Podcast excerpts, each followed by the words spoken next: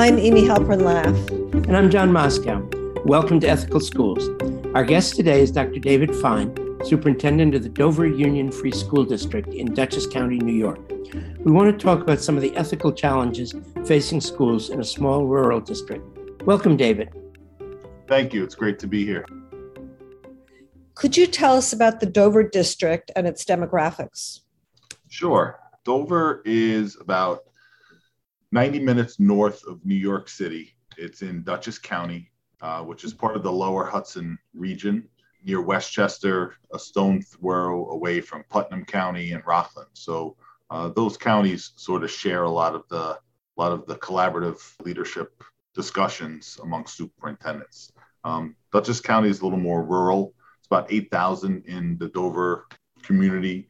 We have about 1,400 students in our school district, and it's been a district where folks come and they stay for a very long time. I recently took over for a superintendent who retired after 30 plus years as a teacher, a social studies teacher, principal, assistant superintendent.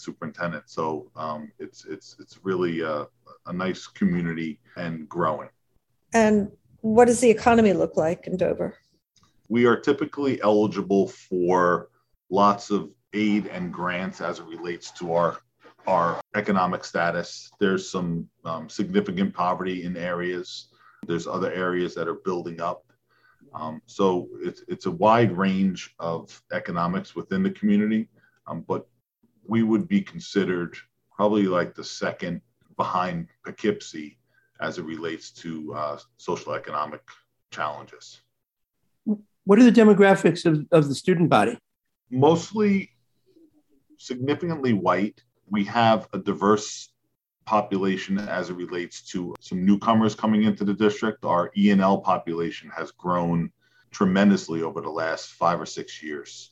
You know, our numbers are probably about 12 or 13% across the district, but in some grade levels, 25% or higher. And that's a big shift for a rural school district like Dover, because programmatically there needs to be all kinds of different courses and opportunities for these youngsters and their families, how they engage with the school. And ENL is English as a new language? Thank you. Yeah, sorry about that. English as a new language, yes. Do you have difficulty in recruiting teachers? You know, like we are probably about 15 minutes, 20 minutes away from Putnam County, which pays more, about 35 minutes away from Westchester County, which pays significantly more. So to answer your question, John, it is a challenge. I have found, especially this year, that we have been recruiting teachers and everyone needs to pay their bills. Inflation is out of control right now. But quality of life has been something that has been a bigger discussion at the negotiation table than anything else. You know, instead of driving 55 minutes away, instead of being in a large district, Dover is this nice small district. Everyone's doing everything. So they're really part of the change process. When you're working in such a tiny, small district, everyone is a stakeholder in that progress. All that said, I have lost teachers to other districts at the 23rd hour because they got $10,000 or $15,000 more on their salary. But it's been less this year than I saw last year, for sure. Is it hard to recruit teachers for bilingual programs? Yeah, the bilingual certification is not a typical certification that everybody has. If you have, I believe it's 25 or more students in a particular grade, you would need to create a bilingual class, and they need a bilingual certification. And the bilingual certification is not something a lot of folks have. It's also in demand. So, you know, we're one of 11 or 12 districts in Dutchess County. So it's not just Dover's looking for an ENL or a bilingual teacher. So are my fellow colleagues. So we're in competition with each other. We do communicate with each other if there was a good second or third candidate that we didn't take, because we're all under similar challenges as it relates to filling those positions. We do have something from the state, and I'm really hopeful that they're going to do it again this year, which is called Teachers of Tomorrow. It's a grant that we wrote about a month and a half ago, and basically it's to help rural school districts recruit and provide a little bump in their first year salary. So we might be able to put like $2,400 or $3,000 just on their first year salary. And sometimes that's just what's needed to lock it up. So when bilingual teachers come to your school, aside from their skills, obviously, in speaking both languages and communicating in both languages, what other skills do they need to help them work with these new immigrants? They need to be able to have a global approach to the student, engaging their parents. It's not just about speaking or not even speaking their language, because that's not necessarily a criteria, but they also need to be able to administer the curriculum in a good way. They're also needing to do assessments and use that data from the assessments to figure out what's challenging this youngster from being successful in the classroom. Is it the language? Is it literacy? Is it a learning disability? Is it some special ed things? So they can get mixed in. I think schools have done a much better job recently with regard to the differentiation between language issues and a special ed issue. Back in the day, there was a lot of that dual classification. He or she is ENL and also special ed. Now, school districts are doing a lot of intervention, responding to what the students need and really digging into the data to find out, is it simply a language? Is it simply some other disability that we can address through special ed services? And you have the facilities to do that sort of evaluation? We do have the facilities to do that evaluation. You know, our ENL folks are a part of that process. We also have a director of literacy, and we also have a CSE office, the Committee of Special Ed office, and they work very closely together because it could be a real problem when a youngster is dually classified because you're not necessarily addressing or targeting what is the real issue.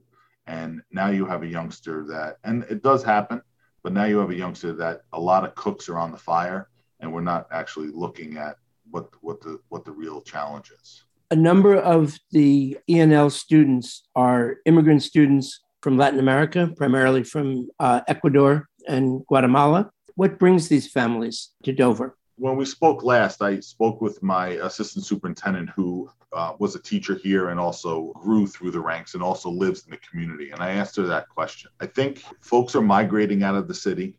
There's more elbow room. In some regards, there is financially, it's a better move for them and their families. We do have railroads, Metro North, close by or within a stone throw of Dover. It's beautiful. You know, it's green, it's cleaner, maybe from other places that they may want to, you know, from the compacts of a city life. So I think those were the reasons. It wasn't anything like a eye-opening, but those seem to be the bigger reasons why folks are coming up. And it's a good school district. Their kids are in a good place in a good school district. The school district itself, like I mentioned, is there's been some significant changes over the years quickly with, you know, a rural school district sort of educating a homogeneous group of youngsters in a generational sort of manner. Moms and dads went through Dover, children, grandparents, all that kind of stuff. And that's a beautiful thing. And as of recently, you know, the influx of different families coming into the community has been, I feel, and I know other folks would co-sign to that, embraced and open to integration and figuring out what we can do to accommodate. The students with interrupted formal education, the SIFE students, you know, they need a whole different sort of track when they come into a school. And a small school district is limited in some ways because we have, you know, a program for our bilingual youngsters or our ENL youngsters. But a student who's 16, who hasn't been in school in 10 years and just was dumped into, you know, New York State, what do we do with him or her? So we're working really hard with our counseling department, and we're fortunate enough to have some additional aid money to boost up our ENL program, which includes these students with interrupted formal education. So we're going to be able to create what they call a newcomer program if we have the numbers, and there's a commitment to that, knowing that a youngster in a newcomer program may or may not graduate in the typical 4 years, because the first year might just be, this is what a Regents is. This is what algebra is. You know, here's how we get into and out of the school. All, you know, basic things like that, survival, getting parents engaged in the school district, which goes back to Amy's question of like, what's a good bilingual teacher or ENL teacher doing? Bringing those folks into the school system, getting them engaged and giving them permission to advocate and engage with their child. It's really important. That seems to touch on this whole concept of inclusivity, no? It really does. And the kids, since I've been here, the student body has been pretty active in advocating for that inclusivity. Last summer, when I came late spring last year, I can feel the student body wanting that voice and wanting to engage in those conversations. So we did a voluntary meeting over the summer to plan out the school year. And we had about 15 kids meet me on Zoom over the summer and voluntarily just talk about what we can do this school year. Month to month, you know, nationally, they have different months ranging from autistic awareness and things like that, Pride Month, things like that. So it was nice to sort of live it with them this year. Wow. So aside from the school's primary purpose of educational institutions, you seem to be playing other roles in the community. It's a lot of roles, Amy. You know, there's not, you know, a movie theater or a bowling alley. Used to be, from what I remember or heard. So the school is definitely a big part of the community. Dutchess County is a large area, and we are on the eastern side of Dutchess County. There's sort of a mountain that divides us. So this side of the county has a few school districts, but the resources and the agencies are limited. So if you wanted to, you know, get some possibly mental health support, or you needed some assistance in some areas, you would have to go to the other side of the county over the mountain, which is a good 35, 40 minutes. Last summer, there was a STEAM, science, technology, you know, engineering, art, and math program in a community in Dutchess County, but it was a good 40 minutes away. And I pushed these two students to go. It was free. And it was hard because our families work 1, 2, 3 jobs to get them over there. But they did it. They did it for a full week. It was like a whole tech program. And I remember at the end, they did like this cool graduation at the church over in the city of Poughkeepsie. And both of the moms said, this is the first time we've been out of our community, because this is where we kind of stay. All that said, the school plays a big role in the community, which I love, and it definitely fits my style. I like engaging with the families and the community and bringing them in to be part of the solution, to have ideas and suggestions, to advocate, create evening events, movie events, different weekend events for them.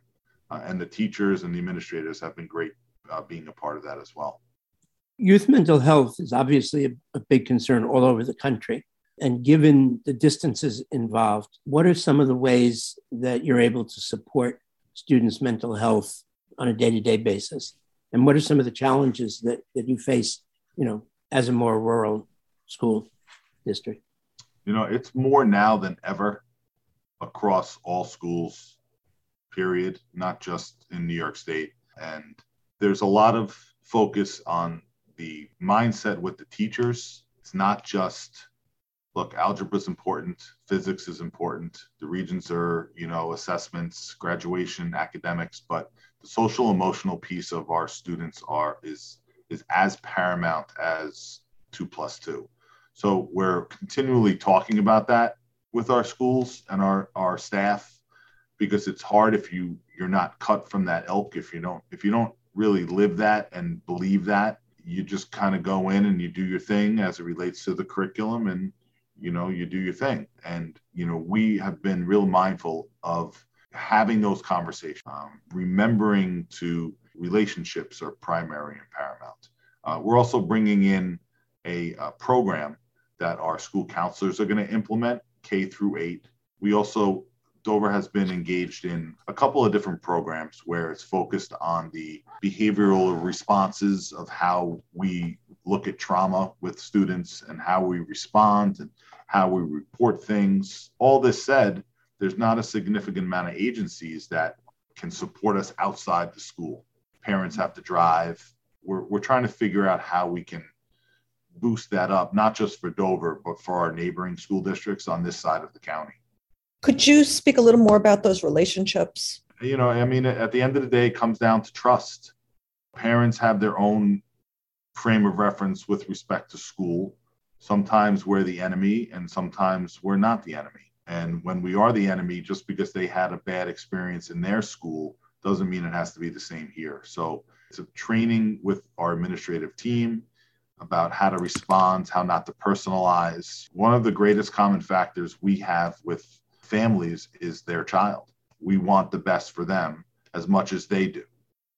Regardless of where they're coming from or how they respond or how they act, most families, what I have seen in my career, they want the best for their baby. If we kind of meet there, I think parents feel that and they get that. Building relationships with children is primary. They need to be comfortable with you. You can't just be a tie. You can't just be, you know, some person in a suit or nice shoes. It's not why I'm not wearing a tie today, but, and that takes time. You know, that takes time. Just because I happen to be the superintendent doesn't mean I'm in charge of his or her sort of agency. I'm in charge of some rules, but, you know, they also have a say in the process, going back to just basic trust. Speaking of relationships, what's the process of building relationships among staff and faculty? As a relatively recent newcomer as a superintendent, how do you go about looking at the culture of the school and seeing directions that you'd like to see it, you know, tweaked in if there are some?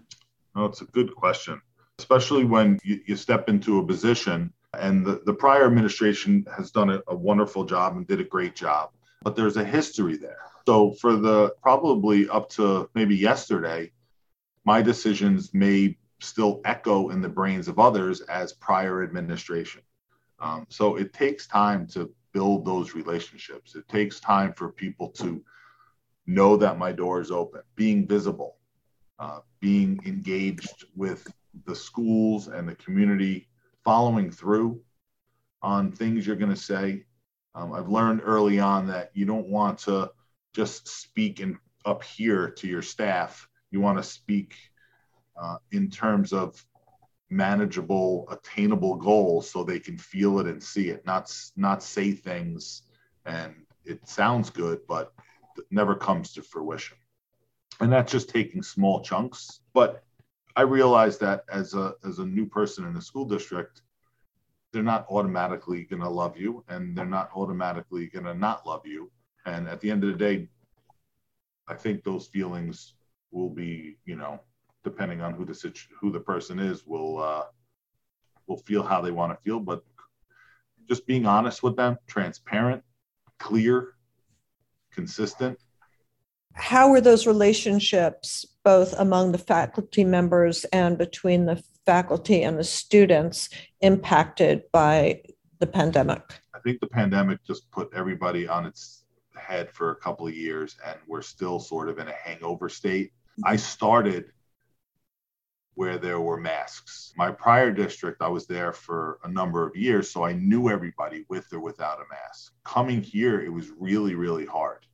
It was really hard to engage with, to create those relationships for obvious reasons. So once the regulations changed, I felt like it allowed me to be more like David, and it allowed others to be like themselves. And as we've all experienced, there were plenty of people that I felt like I just met them for the first time. Meanwhile, I've talked to them a whole bunch of times. It was hard. And even with kids, and it's taken a while. It's not like it went away. You know, it's taken a while for kids to not feel comfortable without a mask, but to almost reteach themselves how to socialize and engage. Mm-hmm.